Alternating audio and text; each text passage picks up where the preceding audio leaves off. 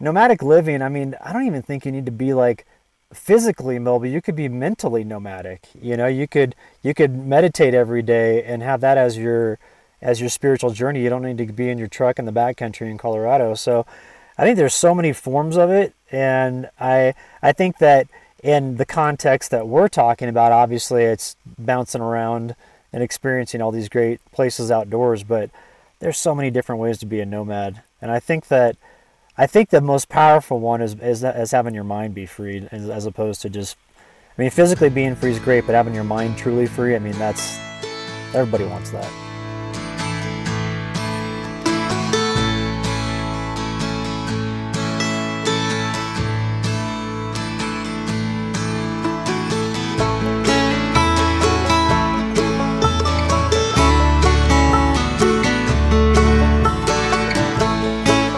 What's up, Nomad Ramblers? Craig here with the honor of introducing a big milestone for Nomad Ramblings.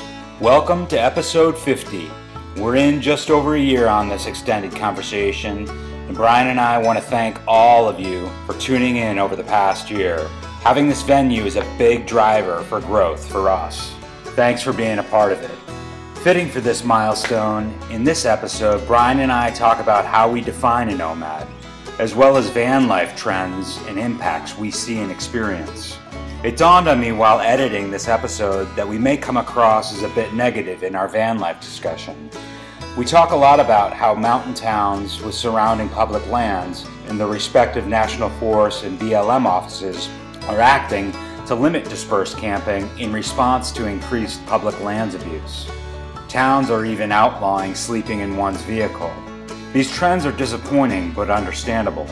Keeping our eye toward solutions, though, we call on the responsible vast majority to step up and educate and guide any unknowing bad actors giving we nomads a bad name. Our conversation ends pondering what it means to be a nomad. Brian sees nomads as free spirits. I view nomads as artists. What do you think? Let us know.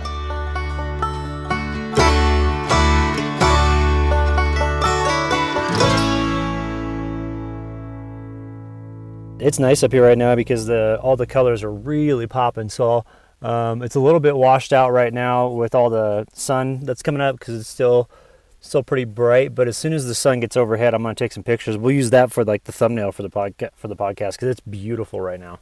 Nice. Yeah, I've I've seen some pictures. Um, and I mean, it, it, comes on really quick there, and then it goes away really, really quick there. So, um, yeah, some some of the stuff at the top of Gunsight Pass, it's already lost its leaves. But I mean, we had a crazy windstorm over the weekend. Oh, okay. So, yeah, so I think that that that definitely knocked a lot of them out. Nice. Yeah, it, it's it's coming on slow here, um, and I I actually so I was in at the Adirondacks for a couple days, mm-hmm. and then um, it, like peak hadn't hit, and you know, I could get the sense that I probably had another week or so. So I was like, well, I'll just go and spend time with my mom and catch up on some computer stuff and kind of get my act in in line and then head back up there when it's closer to peak. So probably later on this week, um, or maybe the first part of next week, I'll I'll head back up to upstate New York, Vermont, New Hampshire, and just take all that in because it's I mean, there's no doubt that fall is beautiful out where you are, but here it's just, oh, yeah, I, I, mean, the, the, range of colors and just how dense the forests are out here. Um, mm-hmm. It's it's a totally different game up here. And, and, and don't you guys have a bunch bunch more uh, species of trees? So there's yeah, like yeah. So when the when, when all those change, I mean, you know, it's beautiful here with the aspens, but there's there's really only three stages of it. It's like you got the green, the yellow, the red, and then they're gone. Right. And so uh, it's cool to see all that. Yeah, when I was down in Missouri that one time when I was driving to see my brother for Thanksgiving, and I drove through the area west of, or I'm sorry, east of of uh, Springfield, where the Bass Pro Shops is. You know. Yeah. where that where that main one is. So all the stuff east of there, along I think it was Highway 60 that goes into Illinois. Um, it goes to the southern portion of Missouri, and dude, the Mark Twain National Forest down there in the Ozarks with like all the different tree species, and then like it sounds like it might be kind of similar. It was super dense, mm. and it's like you couldn't walk a foot into there without you know you need a machete just to clear a path because you it's not like here to where it's open forest. You know? Right. So it was really cool to see that. I'd love to go back down during that for peak because I caught it right at the tail end, so a lot of stuff had already fallen off. But it was amazing because it's like all these cool areas down in um, uh, the southern Missouri uh, Ozarks where there's there's like these springs that, that come out of there's a huge cave system underneath the state in southern Missouri and northern Arkansas, and these um, these springs come out. So all these communities have been there since like the early 1800s, and so they're on the National Historic Register and so they're in the na- in the national forest. But you'll, you'll roll up to the spring, and there's like this beautiful old mill that was built like in 1830. Uh. They have ah. old old schoolhouses, and then like old old uh, cabins that that are you know are no longer inhabited, but it's all preserved, and they have like you know that information about. It. I dig history so much. I just love that stuff. Sure. I, I mean, I, I think you dig it up here too because you, you just have a lot of like relatively old areas up here where you've just got mills and what have you that um, they're actually not most of them aren't active right now but you you just have a lot of historical stuff around here um, and they're often right by the streams and the rivers and what have you and then you just have this lush growth around it and when the leaves go off i mean it's it's it's you know it's new england martha stewart kind of stuff well, and it and when you were showing that app, kind of screenshot on that YouTube video you did about you and Ruth's hike up the Bug Lake, I was just like, oh my god! I mean, when you were zooming in, I was like, there's lakes everywhere and there's rivers uh, everywhere. No, I mean, you, you you actually really do need to get up here because um, being the fisherman you are, I, I, mean, it's a fisherman's mecca up up in the Adirondacks. And, and so if you've ever been in northern Minnesota where you have you know the land of 10,000 lakes, that's a really cool area to explore, but the Adirondacks and and even up into Vermont and New Hampshire it's like the land of 10,000 lakes but you have mountains and and what have you. So it's not flat. You I mean it's really picturesque. Wow. But the fishing is phenomenal up here and you know this is where this is all the you know where where all the the New York City money they they come up to the Adirondacks and and up into Vermont and New Hampshire to have their estates and and whatnot you know on mountain lakes and what have you. So it's um it's gorgeous. And um That's yeah cool. I, I I I really really think you should get out here. Yeah I'd love to check it out man. What do you say we get into today's topic that we were talking about about uh yeah you want to talk about the van life and how yeah. that's poss- possibly impacting access to dispersed camping in areas of Colorado, and possibly yeah, I'm, no, sure it's, I'm sure it's impacting other areas too. Yeah, I, I, mean it's a it's a great topic, and I think it's you know high five to you, you and I for for our 50th episode, and I think it's a great topic for the the 50th episode where we're definitely getting deep into into what this is all about and you seem to be a little bit more plugged into local Mount Crested Butte discussion. What's going on up there with the dispersed camping sites and why is it heading in that direction? Yeah, so there's been some changes this year, and this was the first year that it took place. And one of the the first big change was there's no there's no camping allowed any longer within 100 foot of any water source. So any rivers, you know, has a 100 foot barrier on both sides um, any streams, stuff like that, lakes. You can't camp within those areas along Slate River Road, Washington Gulch, Gothic Road, and then Brush Creek, and then also Cement Creek. And so what they've done now is uh, the the the other thing that they did, which is even more impacting, which I think is it's scary for for the way that we operate because we like to disperse camp and be able to kind of pick and choose our sites according to sites that are already pre-existing. But the change, the, the second change that they made was they shut down all those pre-existing sites, put up signs and said no camping here, and they assigned only specific areas, and it's like group cluster areas to where you can. Uh, that's the only place that you can quote unquote disperse camp. So it's not you don't have free reign like you used to. And um, so I was talking to a friend of mine when I was over in Buena Vista at the coffee shop, and he works for the Forest Service and the fire department.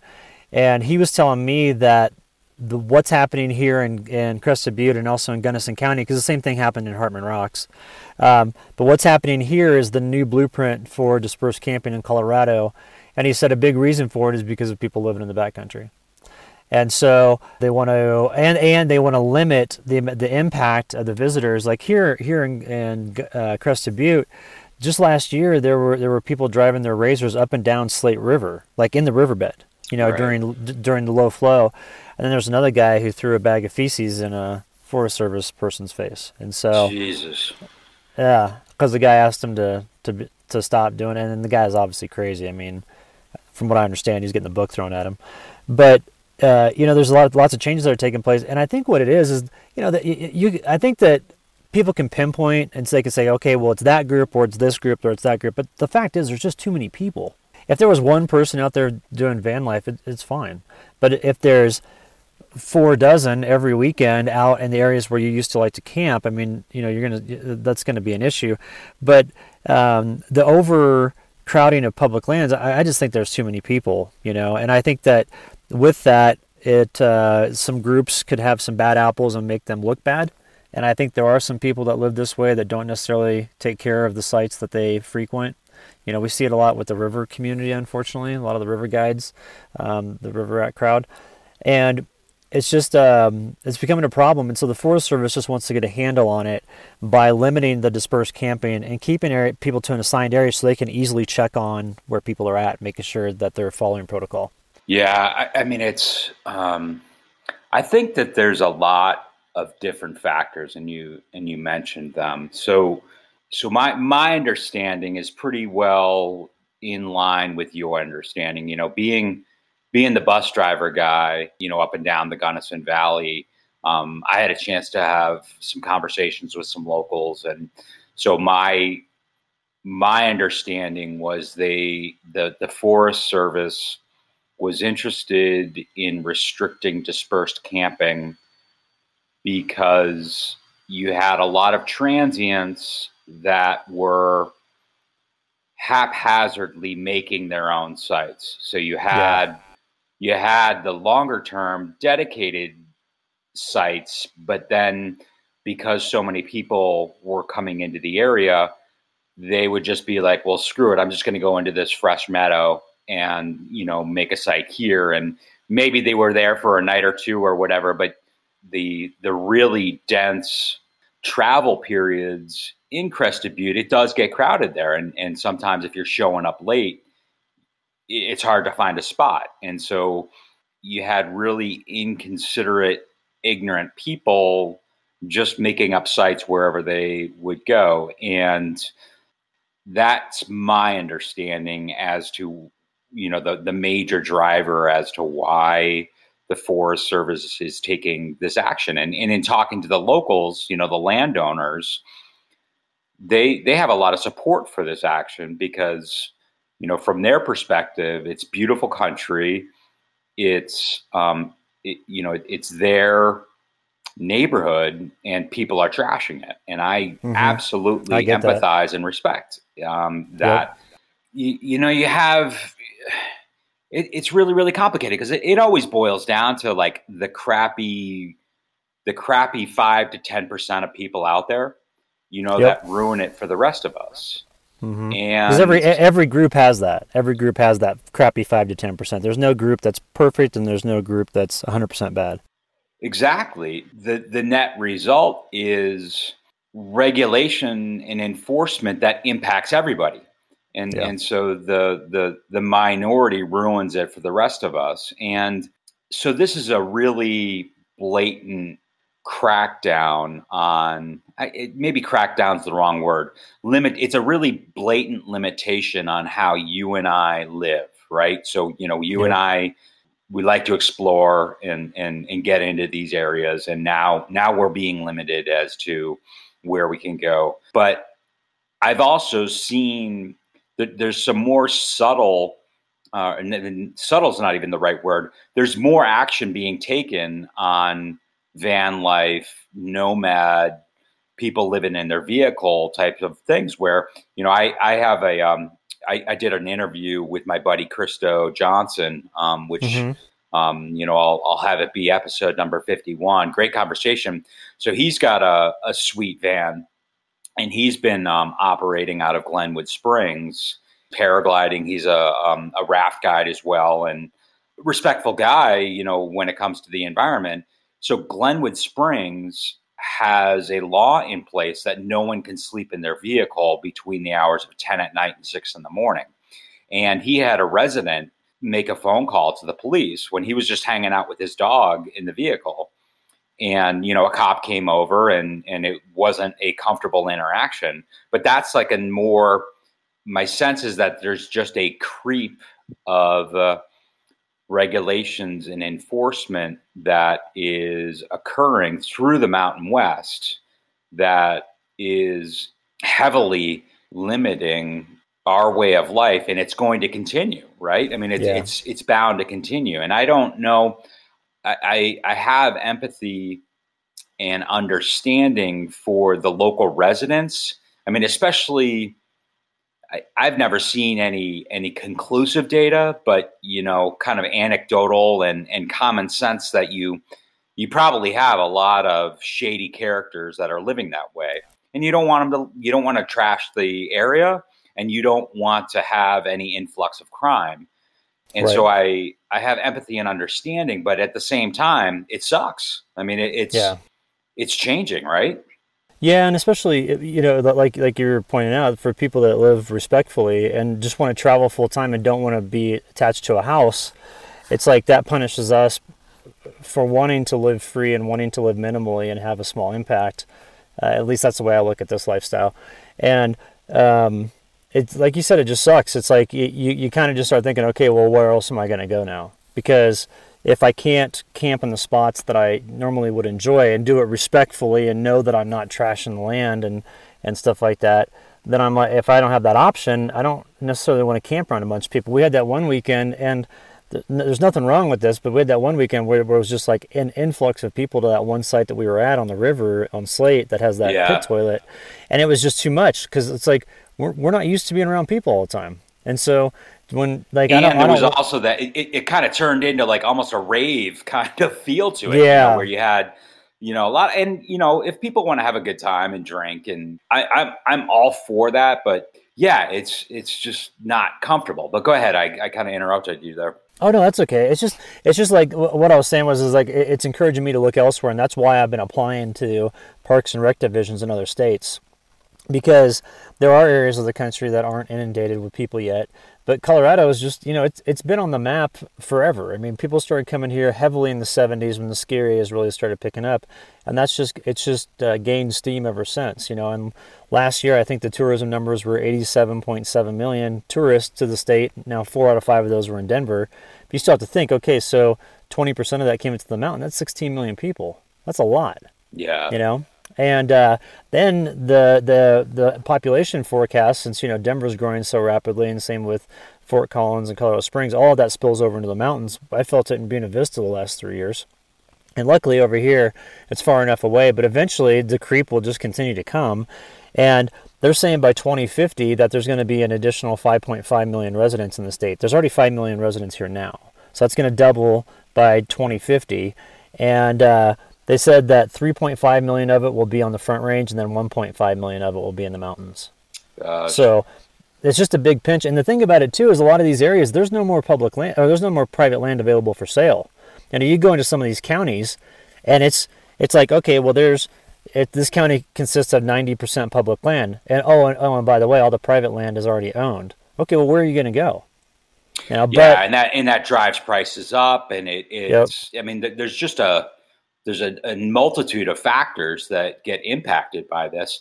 And and right. I um so th- there are two I don't want to say bad actors, but um, two groups that I see are really driving this faster than it needs to be driven because it, it the trend is the trend and you know like you were just talking about private land is limited prices are going to go up and public land is going to be impacted more and more. And that the two factors that I see that that directly correspond, or one of them directly corresponds to van life, is you have all these transit vans and sprinters. It seems like the amount of vans that are out there have like doubled, tripled, quadrupled. Like oh yeah, the the order of magnitude. It's been increased in an order orders of magnitude the number of vans that are out there, and it's not even those that are actually living in it. I think that you got a lot of weekend warriors. Oh yeah, and I see, and I yeah, and those rental companies every weekend, you know the right you camper vans and they're plastered with stuff. And I mean, I, I'm not faulting anybody for being enterprising, but you're definitely yeah, you're definitely correct. It's like the truck camping. I that's picked up steam, but that's a, still a small group. You know, not everybody right. has a truck. A lot of people will have other vehicles that they go out in, but the vans are the ones that you see coming. And then it's so easy to spot them. Solar panels on the roof, you know, uh, Reflectix on the windows. Okay, that person's full time in. Where are they going to stay when they're out here? They're going to stay in the backcountry. You know, right. are they working? Are they working in town? And that's another thing too. Is like these towns, they want to have all their services. They want to have the coffee shop staff. They want to have the restaurant staff and all that stuff. But none of those none of those jobs pay enough to where a person can actually live in town, or let alone buy land. So what what option do they have? Yeah. You know? If somebody's and, trying to get a toehold in the area and they don't have and they don't they don't come from money or don't have money when they show up, they're going to try to work their way up. I know a lot of people that did that in Buena Vista. I know a guy now that teaches at the college in Leadville, and he truck camped for three years trying to get a toehold. Yeah, so I think I mean so the vans. There's two subsections in there. You do have the weekend warrior types, or you know the people that are living on the front range or elsewhere that are vacationing so those type of van drivers have increased. But then, like you were just talking about, you have the actual full timers in the vans that can't afford to live in you know they, they, they, they can't afford property and what have you. And so what do you do to get a toehold? You you just you know you you, you figure it out. So you have that that those two subsections of, of van dwellers. But then you also have like you also mentioned I've seen a huge influx of the side by sides, the razor type oh, vehicles. Oh yeah, oh, where people are just trailing those in, trailering those in, and they're tearing it all up out there. And I, you know, we were we were having a good time, you know, kind of cruising around in the in the razor um, when I was at the off grid Manosphere, and I, I think that there's a place for those, but again, it's like just the the huge increase of numbers, and then you have the five to ten percent of douchebags that are, you know, running up the middle of Slate River Road, or not Slate River Road, but actually Slate River. Yeah, and and so it, it, it infuriates me because you do have bad actors that need to be clamped down on. Um, but there's also like you and I have to admit it. We're in a in a way, you and I are part of the problem. I mean, we're we're latecomers to the game, relatively speaking. You know, just getting into this in the um, you know five, six, seven years ago. Even though we take great care in not being assholes, um, we're still part of the numbers, right? And yeah. um, and that it's... that's where well and, and that's where i think that if you're able to uh, pay for campgrounds you know go go and patron the campgrounds every once in a while like you know once a month go and do like four or five days at a campground and give some money back. Volunteer to help out the forest service or blm or state state agency to you know pick up trash or do trail maintenance or education or whatever it may be. And then also adhere to stay limits and then you know, move the according length. Like if this says, okay, the uh, the stipulations in this national forest say that you can, you can only stay here for two weeks and then you have to move 35 miles away or whatever it may be. You know, all of them are different. You could go on there and adhere to that, and and I think with that you can realistically comply with the laws. But like this summer in Crested Butte, I haven't complied with the laws. I mean, I've been out here more than I was in Gunnison camping, but I've been working here for the town. So the town knew it and they were actually cool with it. Heck, two of the people that I work with truck camp full time. So yeah. I think that I think that for the for the people that live here, it's it's really easy on the outside looking in to fault groups and go, well, it's their fault and it's their fault and it's their fault. But for the people that live here, like everyone knows, you, there's nothing available in town. Like even if you wanted to go rent something, everything that's available is VRBO, and you're not going to pay two hundred dollars a night to stay here to work a part time job. Like it's not possible. Right. Like that doesn't work. And so they're cool with it. They're like, yeah, it's, what it is. Like this is the circumstance, you know. And the Forest Service is cool with that too. Like I talked with them when they're out here, and what are you doing? Oh, I'm full time, and I'm you know, I work for the town as a gardener. Oh, okay. Well, just be clean, and you're cool. And so I think they make reasonable exceptions, you know. But for an area like this, it just gets inundated so much. They were their their, their hand was forced. Like they had to do something. Right. And and I think that one thing that is cool about it was I was talking, you know, so that area where we camped, where it has that pit toilet, where we were talking about that where it became Yeah. like a dance dance party. Uh, the Forest Service set up there a little bit after you left. Uh, I think it was like two days after you left, and they were using that as an education area to to teach people about camping and stuff, which I thought was really cool. Because I went up and I asked them like, "Hey, what are, you, what are you guys doing?" I'm just curious, you know. They're like, "Oh, we're going to use the new dispersed camping rules as a way for education to do outreach to people that are here, and hopefully we can get those areas revegetated and maybe reopen them one day." So, you know, that was encouraging to hear because that seems to be proactive instead of reactive. Because up to this point, and uh, I think the Forest Service had maybe a bunch of ideas of what to do, but they weren't, but nothing had been implemented. And now it's like, okay, they implemented something, but they're going to take it a step further and use that as a as a way to educate people. Because like when I showed up here from Kansas in 1998, I didn't know how to properly recreate in the backcountry. I see Rue in Yeah. the background. Yeah, yeah? He's He's crashing out. Yeah, Yeah. but I but but I didn't know because like you know like where we grew up that old farm that was parceled out that my parents bought the lot on and we grew up there. And my brothers and I would ride the go karts every day on the plains, but the next day you'd wake up and it didn't look like anything was there because the plains is such a resilient ecosystem that can just take a pounding. Well, you come up here and it's a completely different story. And so that education component is, is what's needed. And I think that is going to go so much further than just fining people and, you know, saying no, no more access. I mean, if they if they explain why and let people know, then I then maybe there's a new movement that could come from it. You know? Yeah, I, I think you're more optimistic than Yeah. I am. I, I'm- I, I I had a good morning. You know, I had a lot of coffee. so- Yeah, I, I mean, and I, I don't want to, I don't want to be a total wet blanket, but I guess I, I just, you know, the the phrase that keeps coming to my mind is the tragedy of the commons. So you have, you have a common resource, public lands, that everybody that that that everybody has access to in theory. So every everybody can get a piece, and you have you have people like you and I that um, treat it with care, concern, and and do our best. But we also publicize what we're doing, right? Because like even with this podcast, we're talking about how awesome it is, and so you have people listening. And I'm not like pointing fingers at our audience, but I'm just talking generally. So word gets out, right? That you've got this common resource that everybody gets to play with. And so, you know, if you if you look at like fishing as the analogy in the ocean, so that's that's a really um, useful analogy for this concept of the tragedy of the commons. So you have fishermen that would go out there and take just enough to take care of their families. And then you had like people thinking like, "Oh, I can make money or I can do whatever I want out there." And they're fishing more and more and more.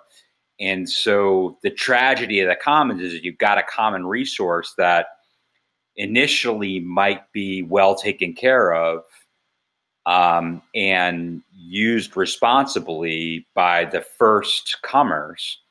But then everybody comes in and starts taking advantage of the resource. And so it becomes a tragedy. So it's a tragedy of the commons. And that's, I guess, what I see happening in in the backcountry of the public lands where you, you've got people that respect it, use it responsibly, but then you have other people that are like, "Oh, it's a free for all. We can just come in Yeah. there and do whatever we want," and they ruin Yeah, it for, for yeah. everybody.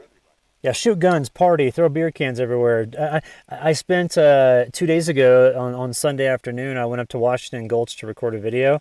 I started looking around, and there was there was like broken, um, um, uh, like uh, clay clay pigeons everywhere from somebody skeet Mhm. skeet shooting. And I'm like, those things are orange, and they're made they're made out of. I mean, I know they're made out of clay, but I mean they're they're orange and they it's trash everywhere, and it's just littered every. I'm like, who the fuck does this? You know? Yeah. And that's like, and like, what what what will happen then? is somebody will come out and say, oh, those damn hunters. Well, most of the hunters I know are extremely respectful of the Yeah. land, but you, but but you know, once again, the five to ten percent of jackasses that this human race kicks out. Seems to be more these days. But Yeah. uh, but it's just it's just an increase in people, and that's that's where, like I said, you know, it's encouraged me to look elsewhere, and I'm I'm excited for that. Because I I mean I've been in Colorado off and on since 1998, so it's time to see some new stuff, A- and I'm I'm ready for some new terrain and some new hikes and some because I kind of know the lay of the land out here, you know.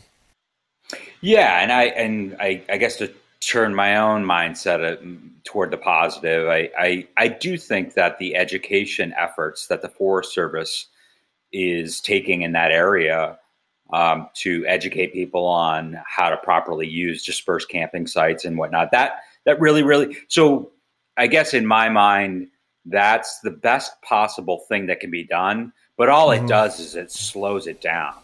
It's not Right. going to reverse the trends. The, Right. the trend is already moving in that direction where more limitations, more restrictions are going to be coming.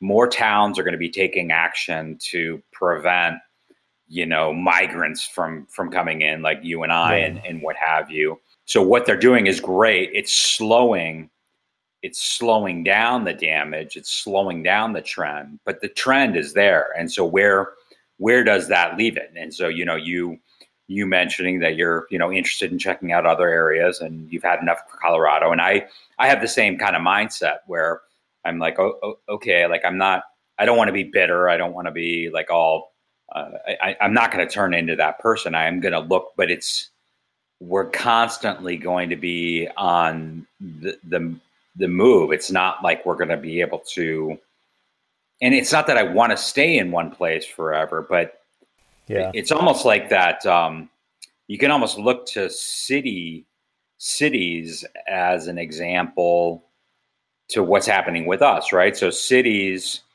they're pushing out the quote unquote ghettos, right? Like so Yeah. the the development pushes pushes the lower class people further and further out because they can't afford the newer developments and the newer stuff all and and so I think that that's happening people like you and I where we're just going to be pushed further and further out and Yeah. maybe that's what's got to I, I don't know I, I mean I just think it's sad I, I Uh, mean, yeah, really I, I, I do too. I mean, you know, and you're talking about the the um, um, Curse of the Commons. The, the the place where I first camped by myself overnight uh, near uh, a town of Montezuma, Colorado, has now been closed. And the reason why is because it was right next to this creek, and there there was all, all these great trees. So I'd hang a hammock in there, and I'd go to sleep. And I remember the first night, dude, I freaked out. I'm like, I know a bear's gonna come get me or something. You know, it's like that first night in the forest by yourself, and every every noise you hear is like a ominous creature coming to kill you. But luckily, I made it out okay. And and like so, you know, last year I was rolling back there. I'm like, oh man, I'm gonna go back up there and check it out. I was so disheartened to go up there and see that all the trees next to the stream had been cut down for for like firewood or whatever. And so they- Oh. Ah. And so they closed the area. And it was a beautiful tree like bend in the river right there. All these awesome trees out there. And all of them had been cut down. And, and like some of them had been chopped down. You could see with like axes and stuff. And i'm like what the fuck? Like where's the disconnect there? You know? And that's Right. that's what that's what's frustrating with this is we'll be out here and we'll see either our colleagues in trucks or just other people camping tent camping or van lifing or whatever. And they're just totally trashing it. And you're like dude what do you think? What you think you go away and it just magically repairs itself? I mean, I, and then that, and like you said, that's where the education is gonna, you know, come in good, and ho- hopefully that'll have an impact. But yeah I'm, I'm not I- gonna be, I'm not gonna be around for it. So yeah, no, and I, I'm, nor I, and you know, I, I, I, I, I assume that our audience is like-minded with you and I, where we we work to use the resource responsibly, um, and I, I, all of us need to do our part. And you know, if you see using that that that that cliched phrase, you know, if you see something, say something. So if you see someone being a douche, say something, you know, and Mhm. and and we all need to slow down the the restrictions that are inevitably going to be re- placed on um, on on the areas that that we use and and love yeah. to use and. Um, and, and, I, you know, and I think self-policing like that is, if it's done the right way. I've, I've done it both ways, to where I've been real aggressive towards someone, and that usually backfires, and they're not going to listen. And then you had other times where you're like, hey, uh, just a heads up, I, am from the area and, and this is some local knowledge that I wanted to share with you. And then maybe explain why you're why you, you wouldn't camp in that area or why you wouldn't drive a 4x4 through that meadow or something like that. And a good example of that was I was up in um, up at Hancock Pass doing a trail repair up there in a meadow, and these guys came up in side by sides, and they're like, "Oh, that's cool. We'll just go around because we had all our trucks parked there because we were dragging up uh, trees above street above tree line." And we're like, "No, no, no. Actually, you you can't go through the meadow. That's what we're repairing. Reason being is that it's causing erosion patterns. This is above tree line, and those." Those uh, ruts caused from the from the wheels or from the tires, that's where the water's channeling down when the snow melts, and it's and, and it'll cause the road to wash out. They're like, "Oh, we didn't know that," and they got out. They got out of their vehicles and helped for an hour. They were from Texas. Oh wow! And it was just cool to see that, but they, but they but they didn't know. No one had ever told them, and it's not inherent knowledge. You know, you don't you don't go to a new ecosystem and just know the lay of the land. Right. And so you know, I that's that's where I think that you know I also think some of the damage done out there is unintentional. You know, it's not people don't know what they're doing. They're like, oh right. crap, you know. But there's a, there's some right. it is, and I, and that's why the Forest Service is in the position that they are. But I think going forward, you know, I, I do see the clamp down on van life because that's so recognizable. For the trucks that are more lower profile, there have been truck campers for years. I mean, slide-in campers have been around since the 70s, and so right. so that's not a new trend but the but the van dwelling is so, it's so it's so it's something that can be accomplished by the masses. You know, you like truck right. camping. I, truck camping wears people out. You know, I'm tired a lot, but I like doing it. But I have a lot of energy. But it's not for everybody. But the van, you can make that pretty comfortable. I've seen some vans that look like a swanky hotel room inside. I mean, they're awesome. You know, yeah. like the, some of those sprinters that are that are like the dualies and stuff like that. I mean, those things are nice. Yeah. Um, but with that, with that appeal to the masses, then there's more people that are able to get out there, and that that's where I think the increase has been in that, where it's been like you said, three or four fold over the past. I would just say five years. Yeah. And nine times out of ten, when you see a new person looking, or you see a person saying, "Hey, I'm going to go ahead and hit the road," they're going in a van and yep. it's usually a, and it's usually a sprinter. I mean, sprinters got to love it. Hell, they're they got to be making money hand over fist with all the stuff they're selling. Yeah, but, and the prices with it too. Some of those prices are ridiculous. Yep. But uh, I think that there's going to be like, hey, no vans, you know, no sprinters, or or I don't know if they would ever go to that extent to say a specific model. But I think they're going to outlaw like the vehicle stuff. You know. Yeah, I've been. You know, you you and I talk about our rigs quite a bit I, I purposely really work hard to not have a bullseye on my vehicle. I, I try to keep it really low profile. Um, you know, I don't even put bumper stickers or anything like that on my vehicle because I don't want it to stand out. I mean, it's still it's still a pretty sweet truck with the suspension and the tires that I've got. Um, but outside that, of that, I I do make a concerted effort not to stand out in, in the crowd. You know, the other thing that I, I, I wanted to bring up as a as a topic of conversation that's related to van life and the the trends in cracking down on dispersed camping and, and living in your vehicle and whatnot is the extreme athletes, the pioneers, the the ones that really opened up the Mountain West and um, you know, kind of opened it up for all of us.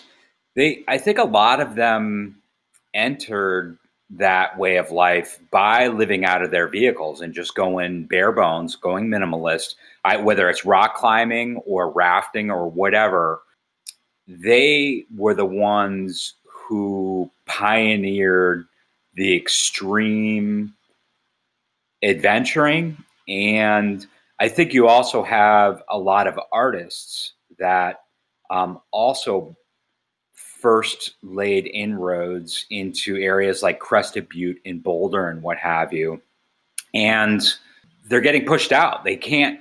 So if if you draw the trend line that all these all these areas are going to be clamped down on more and more and more, like what room does that leave the sp- the free spirits to to go and innovate, you know, and and mm-hmm. and and inspire. Um, and you yeah. know, I, I, don't think that, that that necessarily van life's going to clamp down on that, but I do think that if you look at Crested Butte, you, you can't have any like within five five to ten years, you're not going to have any artists living there. You're not going to have any extreme. You're not going to have any, you know, like country boy from Tennessee coming out there that wants to climb new routes and what have you. They're not going to be able to do that. You know, you're not going to have um, the Ansel Adams, the new Ansel Adams and whatnot, you know, struggling to find their way. Like you're you're you're just not going to have any more pioneering towns like Crested Butte of the past or Boulder of the past. Absolutely. So all, all, those towns. It's really sad. Yeah.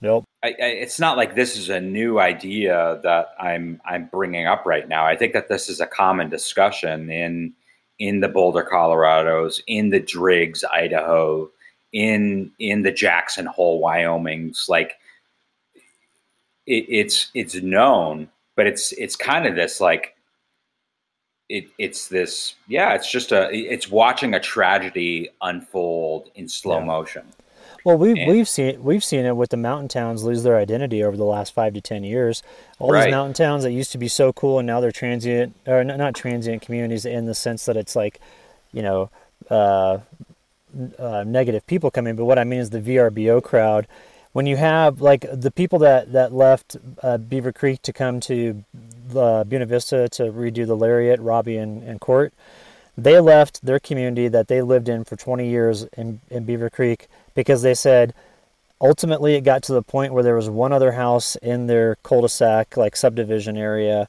then this, they lived in this long cul-de-sac road. One other house on their street was still owned by a resident. The rest of them were vrbo yeah. Like who wants to live next to that? I don't you know, I don't want to live next to um, every house around me is a rental for vacation. If it's long term rentals, it's different because then you have consistent neighbors. But if you got brand new people every week showing up, you're going to get that jackassery, like you said. Like people think it's a free for all. They go on vacation, they want to party, and I understand they want to let loose, but you still have to respect that people live there. And that's one thing that I've noticed too with all the crowds coming into the mountain towns. It's like if I'm working, I'm out trying to get stuff done, or I have a certain amount of time on lunch break, and these people are driving five miles an hour down the road in a 25 mile an hour zone because they don't know where they're at and they're gawking. I'm like, hey, be mindful. There's still other people that live here, you know. And right. uh, but you know, it's it, it's definitely it's definitely I've definitely noticed a deterioration in the identity of these mountain towns. Now a lot of them are still doing things to try to hold on to that and try to hold hold on to their traditions and you see a lot of these fall festivals going on after school starts when the tourists are gone and it's more like a festival for the town. Yeah. I think that's I think that's cool. And then like, you know, Buena Vista still that still has that community community dinner on Main Street where everybody from town gets together and they put out like 3000 dinners and everybody has one dinner together a, a year for the community. So stuff like that's cool. So I think the small towns still have an opportunity to um, create that unity, but it's it's slowly getting chipped away at, just like the dispersed camping is here. And I, and I think ultimately what's going to happen is there'll be so much regulation in these areas that people will start to look elsewhere to go. Because right. they'll say, well, Colorado's too restrictive now. I can't enjoy it the way that I'd like to. It's too regulated. I don't want to be regulated when I go camping. So therefore, I'm just not going to go to Colorado anymore. And therefore, Colorado kind of solves their own problem but it, but yeah, it's at the ex- I, it's at the expense of the locals and everything, kind of. Well, and I, I, I guess that's my point is that you, you will like Colorado will lose the free spirits, the artists. Yeah, you know because the the real estate is going to be driven up so much and in in price so you won't be able to have the the the struggling innovators to be able to find their way. And you know it, will it'll just become another boulder. And and boulder i, I don't you know I, I have an appreciation for that area but it's also it feels like when you're driving around there i mean it feels like either california or the east coast. Like yeah. people are honking at you and there, there's impatience. You can just feel it in the in the air I, I think that uh, I, I, think it's just a, a, tragedy. But I, I mean, whatever. I mean, that's that's yeah. that's where it's going, and I'm I am going to keep on moving, and and that's that's what um, that's kind of what I like about the lifestyle. If it starts to change, then then I get to yeah. to move to another area.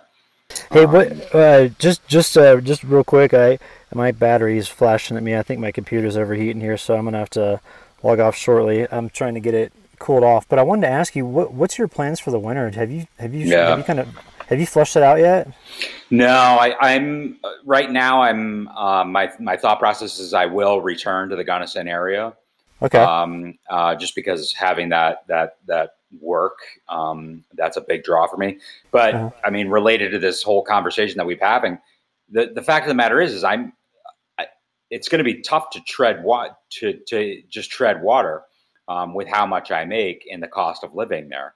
Um, so yeah, that's right now is what I'm thinking about. But I'm also thinking about how do I, you know, I, it's not like I can live out of my vehicle, you know, in that yeah. in that kind of winter environment. Um, yeah, that's that's too brutal, man. It, it, was even too brutal for my tent with the wood stove. Yeah, so I um, that's what I'm thinking about right now, but um, it's still an open question. If if something else pops up, um, I'm I'm open to it, but I think it's more than likely that I'm going to end up back out in Gunnison. But I'll, I'm not going to be end up back at the, the monastery. Um, yeah. You know, I'll have something else um, that I have to figure out. Cool. Yeah, I was thinking about it. There's going to be a, a, new person taking over the Parks and Rec division here at Mount Crested Butte for next year, and he's super cool. And he came from the Front Range, and I actually worked with him this year. And he's really he's a really good guy. He really knows what he's doing. And so he he, he mentioned he goes, hey, if you want to if you want to come back for next year, just let me know by like May. He goes, okay. if, stuff, if stuff doesn't pan out for the other Parks and Rec divisions that, that you're applying for, because I was I told him that's what I was doing. But he was like, if it doesn't pan out, you're we'd love to have you back. So that's kind of nice to know. So if, if, for some reason I'm not able to get on somewhere else, then I may come back. Yeah, I I uh, I've been trying. I've been thinking about my winter too. I mean, after I leave here, I want to do that hot springs tour to where I'll I'll go uh, and and start out at Valley View and start working my way south through New Mexico and then over into Arizona and do some uh, back backpacking to some hot springs that are. There's this one that's like a five mile backpack in, and it's at 9,000 feet up in New Mexico. So I'm looking forward to checking that out. So I'm going to do that, and then go back to uh, Kansas for Christmas, and then pick up my four season tent, and then that's when I'm going to hit the road and do a bunch of winter camping throughout the American Southwest. And I'll let the audience decide. Like I was saying, I, I was kind of kicking around uh, that yeah. idea. Yeah, so I'm going to put up a poll on my website every week and say, all right, you know, here's the five places or four places that I'm thinking about going. You all pick where I'm going. And I give like information about each one along with the weather forecast and stuff. So I think that'd be kind of cool. That that does sound like a good. Uh, that that sounds like a fun game. Yeah. Um, yeah, I I, I know. Um, I know. I'm going to roll back. Well, I'm I'm pretty certain I'm going to roll back to the Mountain West for the winter. I'm pretty certain it's going to be Gunnison. Um, I am going to roll back into Chicago. Um, mm-hmm. I, have got one friend in particular that um, I want to spend more time with and, and probably have Thanksgiving with her. Um, and then, yeah, we'll we'll see we'll see what happens. I'm I'm psyched to have that CDL because I, I think it yeah. gives me so many options. Um, Dude, in, any, in anywhere you can go. Yeah. yeah. I, I, I hear I was hearing when I was over in Bluff, Utah, just on the local radio, I'd hear like CDL, you know, people hiring for CDLs all the time. Twenty five starting pay, thousand dollar signing bonus. I mean, all this stuff. I'm thinking, right, dude, that's perfect for anybody who's mobile. You can just stay for stay somewhere for a little while and jam, and then save up some money and roll somewhere else. Like that's what I'm thinking about with getting a master gardening certification. And then yeah, w- with that, I could I could literally go anywhere. I mean, hell, the master gardeners in Crested Butte charge sixty an hour. That's crazy. That's crazy yeah. good. Yeah, I mean, and That's you get you get like a couple, four or five clients that have some nice vacation homes there, or you get on with a property management company that really wants their stuff dialed in for a high end client. You can make major bank over a right. couple weeks, you know, and then you're good to go for months. Turning the conversation again back to the idea that this is our 50th episode. Um, yeah, you know, you you you brought it up a couple times that you you felt like a question worthy of exploration is you know that that general run one what what is a nomad? Um, yeah. do you do you have an answer? No i no I, I don't.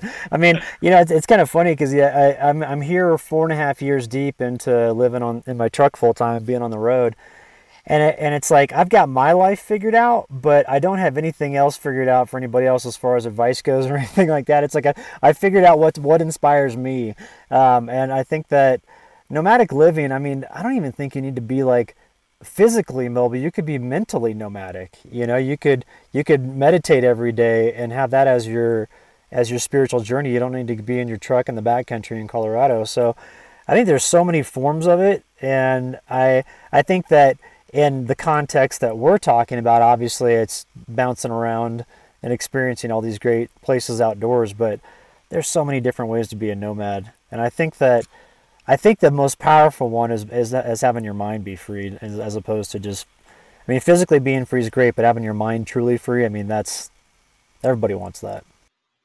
Yeah, I think that that's a that's a pretty good way of looking at it. You know, their mind being free, and I the the the the concept that keeps coming back my way is you know living living life or treating life as a as a piece of art mm. you know where it's it's just you know you um, you know you you bring inspiration into it you're um, i don't know how someone with a family a traditional family can I, I don't know it's just hard for me to think about. So i you know i spent some time in chicago with a few friends that have families. Um, so i i've got my my one friend who's got three kids. You know he's got a nice house and and whatnot and he's working his ass off to provide for his family. And there's no doubt that there's there's some really beautiful things going on in his life. You know he's his kids are getting involved in sports. I was able to go and and and see his daughter play field hockey and his son's playing hockey and his other son, you know, and I think I showed you I, I put up that video, you know, where I I raced them to the car, you know. Yeah. And so yeah. And you um, won. You won. I uh, no, I, I totally kicked ass, dude. I made one of them. I actually made one of them cry. But, you know, and you push him down, loser. dude, you know if you're gonna if you're gonna if you're gonna take a shot at the title, you, you got to right. be willing to lose. So, um, you know, there's there's there's something really attractive and appealing about that, but I I don't see. I guess it's hard for me to see that as a a piece of art. And and maybe that's arrogant of me to say. And maybe I'm just not being able to think about it creatively enough, but I guess I look at the restrictions in his life as to how much money he has to make in order to support it. And yeah, I don't I don't want to knock anybody who's got that life, but I don't there, not there's, for you. There's so much. Well, yeah, but I mean, yeah, there's so many limitations in that, and and so um, you know, going back to that question, you know, what what is a nomad, and if a nomad is someone who treats their life as a piece of art, you know, and and acts on inspiration and and changes it up, changes media and what have you yeah, I, am I'm, I'm really really attracted to that way of life. I, I try to live it, and like one of the concepts that I'm playing around with in my mind is I I do like the idea of having a couple pieces of property, um, having a piece of property in in a Chicago, a New York, where it's right in the middle of civilization and urban life, where I can park my car for months at a time and just you know walk out the door and go to the coffee shop, go to the restaurant, go to music and what have you, and then have that kind of quote unquote country estate, you know, where I can and maybe it's just a freaking trailer on a fucking piece of property, you know, out in the high country. It's not that's like, that's that's an estate to me, man. you know, that that's what I'm talking about. But that's yeah. that's kind of the model that attracts me right now where where I can do urban nomad living and then country nomad living, high country nomad living, um, but still have a little bit more stability to it because it's, you know, like you were talking about before, dude, it's rough on the body to be mm-hmm. living out of the back of a truck, and it's really hard to get work done because yeah. you're subjected to, you know, do I have cell signal? you know, do I have side by sides rolling in and freaking ruining my do I have a swarm of mosquitoes, you know, coming in and ruin my day? Mm-hmm. Do I have room in, getting... my, in my rig, you know, to like stretch out and get the computer going? Yeah, and like you know, is my computer overheating? You know, because I can't control the climate in here. It's that's really really hard on you, and um, I, I guess I'm just I, I am interested in being able to control have controllable environments that allow me to do some artistic work and expression but you know, I, I don't want to take on that mortgage. I don't want to take on the responsibility of raising seven kids and, right. you know, making sure that I have the coolest watch and, you know, the newest pair of undies. Yeah. You know, to, um, you know, it, to, to keep up with the Joneses. It's so interesting that you say about the watch because my friends Rick and Katie uh, Biederman from, from Buena Vista came over to camp last weekend. And somehow we got on the conversation. So they're from Chicago. And, uh, Oh yeah, all, Bears. All the, the, Bears. Did the Bears the win Bears. last night? I, yeah, I, my, dude, okay. you guys crushed it. Trubisky had like three touchdowns. Dude, yeah, he, he came back. He came back in a big way, so he had a good game. well, and and, and your guys' defense was light out. I think your guys' defense caused five turnovers. I think. Well, my, my mom doesn't have cable. She's got like that basic, basic, basic cable, and so she doesn't have ESPN, so I couldn't watch the game last night. But you just you just have the church station and like the local cake affiliate or something. Pretty much, yeah. It's yeah. It, it, it, it's perfect because it it keeps me from turning on the TV. But anyway, you you were yeah. you were talking about the watch, the how how Katie and yeah. Um, so so they're they're here visiting. Chicago yeah, so they were visiting, and, and I, I had my phone out, and my phone's all cracked, and it's an old one, and I don't really care. That's just, it works, so that's good enough. And it was funny because she was like, you know, she's like, uh, Katie was mentioning, she's like, you know, when, when we were in Chicago, she's like, we were there, and we've been living on the ranch now for over two years, and uh, She's like, so we're just a much different mindset. She goes, but when I was living in the city, like if I didn't have the latest and greatest iPhone, like when the iPhone came out, like because she was a lawyer and she still is, but she's a lawyer out here, and she's like, everybody had to get the latest and greatest stuff. You had to be on top of it, and if not, there was something socially wrong with you. And I was like, I know the same thing happened to me in Southern California when I was in the the highfalutin sales arena. You know, it's like if you didn't have the best car, the coolest suit, the latest and greatest phone it's like you were kind of a loser. And that create that puts so much pressure on you like talking about the shackles you know the the restraints on on your time and stuff like that. The biggest restraint on someone's time i think is financials is the financial strain you know because yeah. that's that's just constant. It's always there. It doesn't alleviate unless it's gone. And so i think that people would do themselves a huge favor by coming in and living the way that we do. Because i mean i used to be kind of a snob uh, when i was in the corporate world. I had I mean, I had freaking really fancy BMW. I had all these different you know thousand dollar suits and stuff like that. But that's what the environment that i was operating in required for me to fit in which was kind of stupid on my behalf to think i had to fit into that. But there's a lot of pressure involved in that. And now i come out here and it's like i don't even want to spend you know 30 bucks on a dinner at a restaurant because I think that's too much money now. Whereas right. before, $30 was what I would give in tip on like an expensive meal out with me and a bunch of my buddies. And it's just like the whole mindset changes. Like living out of the back of my vehicle, and I, I look on of ways to like DIY things now as opposed to go buy it. And, uh, you know, like like you were saying, you don't want to acquire that mortgage or anything, but you still want to have a place to operate, and that's that's what I'm I'm looking at too. And so that's where I think like, okay, the further out I go and the farther away I get from people, and the more remote I get, the cheaper the land will be, and it'll probably have features that I that I'm drawn to, like the solitude and stuff like that. And uh, I mean, that's that's that it seems like my life is headed in that direction off grid eventually. I still want yeah. to truck camp. I still want to truck camp for a couple more years. I'm having a blast doing it. Oh yeah. But but uh but you know there will be a day where I'm like I'm just tired and i'd like to sit down. And uh, when that happens, I want to have an off grid place. So I think prepping that now and getting that ready is ideal because uh, then I can transition from like a nomadic life on the road to like okay now I want to now I want to go to there and record this story that I lived you know, and I want to use that as like a kind of like a bookend to that chapter. Yeah.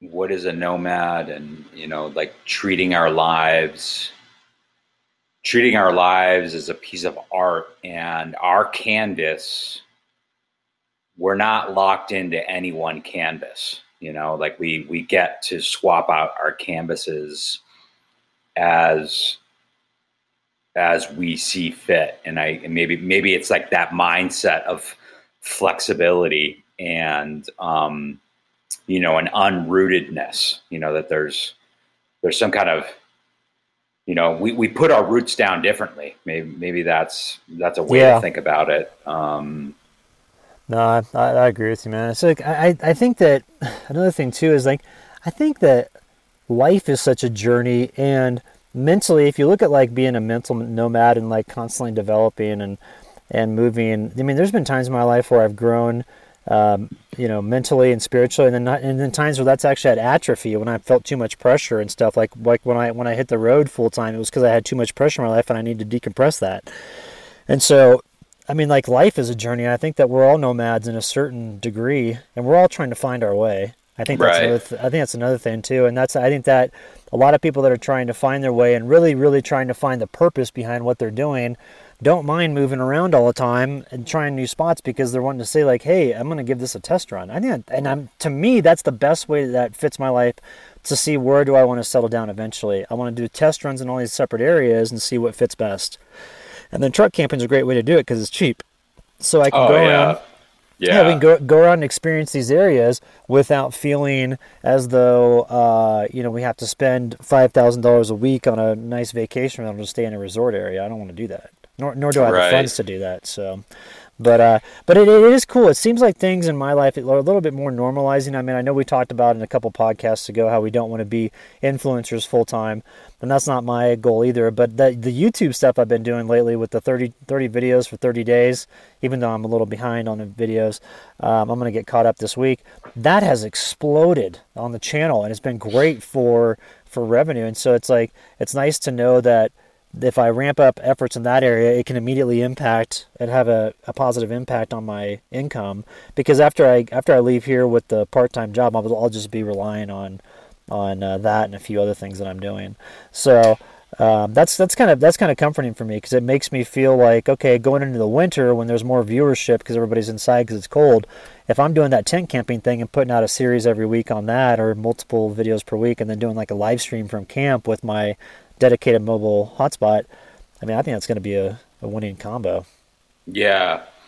So I'm Um, excited. Yeah, I, I was I was spending some time. Um, I've been spending time in the last couple of days looking, ca- trying to catch up on your videos and getting my own my own video. You know, I, I finally got I finally got a Rue video out, Yeah, that's good. um, and I yeah I, I don't I certainly don't knock and completely close the door to um, you know using YouTube as a tool of of communication. I, I communication is really important to me. That's kind of a it's kind of like a driving principle for me is is improving my communication. And I so that's that's why I like doing this podcast so much. And I also think that the YouTube um, uh, uh, output fits into that, and it it doesn't need to go. Um, it doesn't need to go into um, in, in in the influencer pathway. Yeah. you know, you, you don't totally. Yeah. you don't It can just need be like, hey, this is me. You know. right. Yep, that's what I love about it because you that, that video you can tell a story, and then people get to know you on a personal level. They like can can connect with you, be like, oh, he's he likes what I like or whatever, and uh, I, that's what I like about it. I get a lot of great feedback from people, and then, then you get the knobs every once in a while that will say stuff, and I just block them. Yeah, So yeah. No, I, I think that that's now you've got some good commenters um, on your um, people give like really constructive Yeah, um, feedback and and what have you. So makes me feel um, good when they, when people do that when they when they actually like watch the video and then will comment specifically on something. I'm like, cool, they're actually paying attention. all right, well, I think we got got about an hour here. Um, Yeah. hour- little hour hour plus. Um, so high five again on the fiftieth episode, and I mean I don't know, yeah, right. Um, Yeah, I, yeah, I don't know how we get. Uh, you know, people are obviously listening. yeah, it's great. Get, it's great getting messages from people just out of the blue. I got one on Instagram the other day. I know. Yeah, I know. And I got someone hit me up on on LinkedIn, and that was awesome too. Um, so Yeah, there's that's cool. um, we we always and there, there's actually someone. Um, I think her name is Mia. Um, she reached out to me a little while ago saying that she'd be willing to um, to to get interviewed. She she was responding to our question as to um, you know what what annoys women about men. Oh. You know, remember we gave a call Is that out me? a few. Is that me? Is that Mia Voss? My, my friend Mia Voss. No, it wasn't Mia Voss. It's just it's just you know someone who follows us. Oh, You know cool. who who hit us through up through uh, through Facebook. So um, anyway, it's it's great to hear from people, and even just to you know friend us or uh, whatever LinkedIn Connect, however however people want to plug in. It's great to hear from people and, and Yeah, make those definitely. connections. Yeah, most definitely. So, well, cool, man. Well, it's warming up like crazy here in my topper, so I'm gonna I'm gonna log off. Yeah, I think I may go. Do, I may go do a cold plunge here at the waterfall site. All right, man. Well, uh, well, good, good catching up, and um, I'll, uh, I'll, I'll be plugging back in more on the YouTube thing and and letting people know about my fall adventures out here in New England. Yeah, man. I look forward to seeing those those fall colors. All right, sweet man. All right, dude. Later. See ya.